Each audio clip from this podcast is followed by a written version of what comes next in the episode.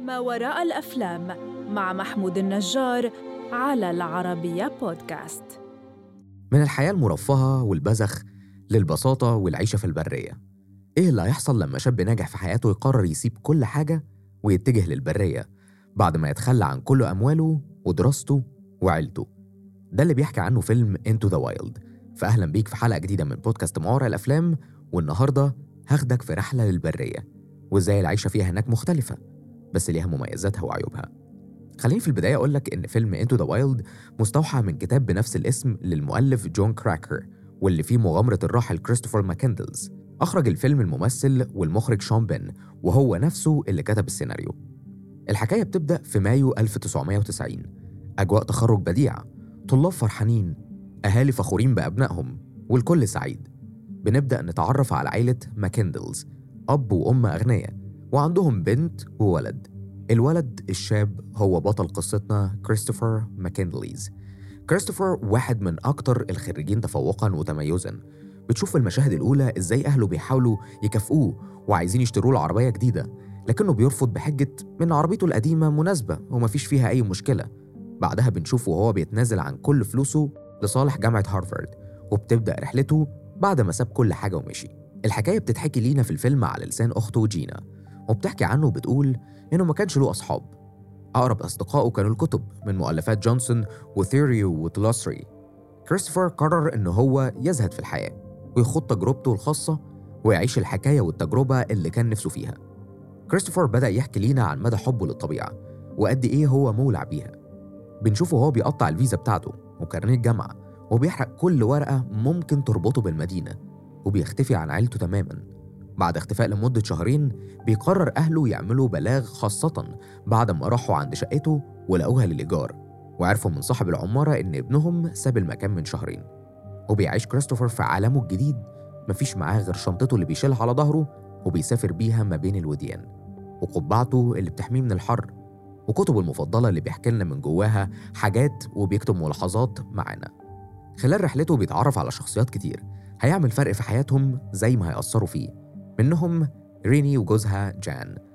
ريني وجان هيكونوا أصدقاء لكريستوفر في رحلته. بيرحبوا بيه وبيعاملوه كأنه صديقهم من سنين. كان عندهم عربية للنوم وللأكل والترحال. رحبوا بكريستوفر في حياتهم البسيطة وبدأوا يشاركوه جزء من تفاصيلهم وبيتعرفوا عليه أكتر. وبعد ما فضل معاهم فترة بنشوفه هو بيقرر يسيب جان وريني ويكمل مسيرته للبرية. بيكمل كريس رحلته وبيعدي على قرى صغيرة بيتعرف فيها على أصدقاء جداد وكل مرة بيتسأل نفس السؤال إيه هو هدفك؟ ودايما رد واحد ألاسكا. ألاسكا كانت هي الهدف الخاص بكريستوفر. مكان مفيش فيه بني آدمين شمس وديان وتلج وربيع طبيعة مطلقة وعيشة حرة تماما. بيتعرف كريس على العجوز الوحيد رون. وفي مشهد سريالي جدا رون بيدي كريس حذاء علشان يحميه من البرد. عايز اقولك إن في القصة الحقيقية كان نفس الشخص اللي إدى حذاء لكريستوفر واستعانوا بيه في الفيلم ودي كانت من الحاجات المؤثرة جدا لأنه لما عيط على الجبل وقال لكريستوفر كريستوفر ما رأيك أن تجعلني أتبناك؟ ما كانش تمثيل المشهد كان حقيقة بسبب ذكرياته مع كريس الحقيقي. راح كريس أخيرا لألاسكا بعد ما ودع العجوز رون وبعدها لقى حافلة قديمة قرر إنها تكون بيته في مكانه المفضل. لكن للأسف أحلام كريس بتنتهي عند المكان ده لأنه هياكل نبتة سامة بالغلط وبيموت وبيكتب جملة أخيرة قبل وفاته بيقول السعادة الحقيقية بتحصل لما بنشاركها. كل ده ولسه في تفاصيل أكتر في الفيلم ما حكيتلكش عنها بس محتاج تشوفها بنفسك علشان تستمتع بكل مشهد فيه وتفكر في الصعوبات اللي ممكن أي حد يمر بيها بعد ما يقرر قرار زي قرار كريس. فيلم Into the Wild من الأفلام اللي هتتعلم منها كتير جدا. خليني أشاركك حاجات من وجهة نظري فرقت معايا وتعلمتها من الفيلم. التفكير الزيادة مؤذي ومش مهم. في الفيلم بنتعلم من كريس إن مش لازم دايما يكون عندنا الإجابة الصح ومش لازم نفكر في كل حاجة هتمر بيها لأن كده كده الحاجات بتحصل سواء فكرنا فيها أو لأ. فالسؤال الأهم واللي لازم تسأل نفسك هل تفكيري دلوقتي في الموضوع ده هيفرق في حاجة؟ لو كانت إجابتك لأ صدقني مش لازم تفكر فيه. كان علي أن أترك التفكير الزائد عندما لم يخدمني. عندما أثقل كاهلي بالعديد من الأفكار المتصاعدة. التجربة شيء مهم. التجارب الجديدة ليها متعة خاصة وبالذات لو مش متأكد من نتائج التجربة دي.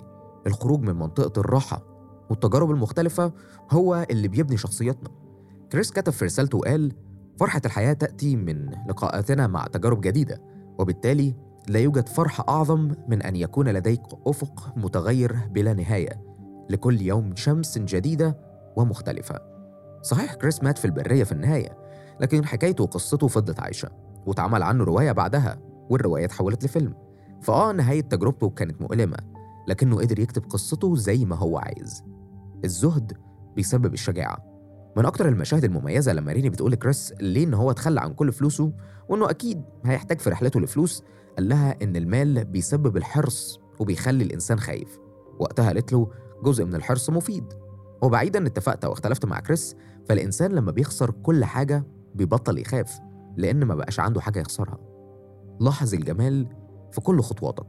كريس كان بيكتب عن ران وبيحكي إزاي ران بيمر بجراند كانيون الأخدود الأعظم واحد من أعظم المعالم السياحية في العالم. وعشان بيكون مستعجل يرجع البيت ما وقفش مرة واحدة بس يلاحظ جمال العالم من حواليه وإن الجمال في كل مكان حوالينا بس إحنا اللي مش بناخد بالنا. بطل تسعى للكمال. في رسالة مميزة بيكتبها كريس لصديقه وبيقول له كل شخص لديه القدرة على أن يكون نوره الخاص في نهاية النفق. في مجتمع بيدفعنا كل لحظة للكمال مهم جدا نفتكر إن جوانا كل اللي إحنا محتاجينه. مش لازم أكبر بيت في العالم ولا أغلى عربية ولا أجمل شكل يكفي إن إحنا نكون إحنا بكل الصفات والمميزات اللي عندنا والجمال اللي بنضيفه بنفسنا للعالم.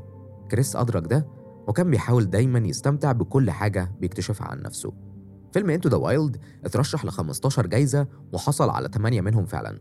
الفيلم مميز جدا ومليان بحقائق هتبهرك زي إن المخرج شون بن فضل مستني 10 سنين علشان ياخد موافقة عيلة كريستوفر لإنتاج الفيلم. الممثل إيميل هيرش نزل 40 pound من وزنه علشان يقدر يلعب دور كريستوفر في الفيلم. تم تنظيم أربع رحلات لألاسكا علشان يقدروا يصوروا أثناء الفصول الأربعة صيف خريف ربيع شتاء. الراجل اللي ادى كريستوفر الحذاء في الفيلم هو نفسه اللي ادى الحذاء لكريستوفر الحقيقي. شوف الفيلم دلوقتي واستمتع بالطبيعة الخلابة وتجربة كريستوفر الفريدة من نوعها. واستناني الحلقة اللي جاية.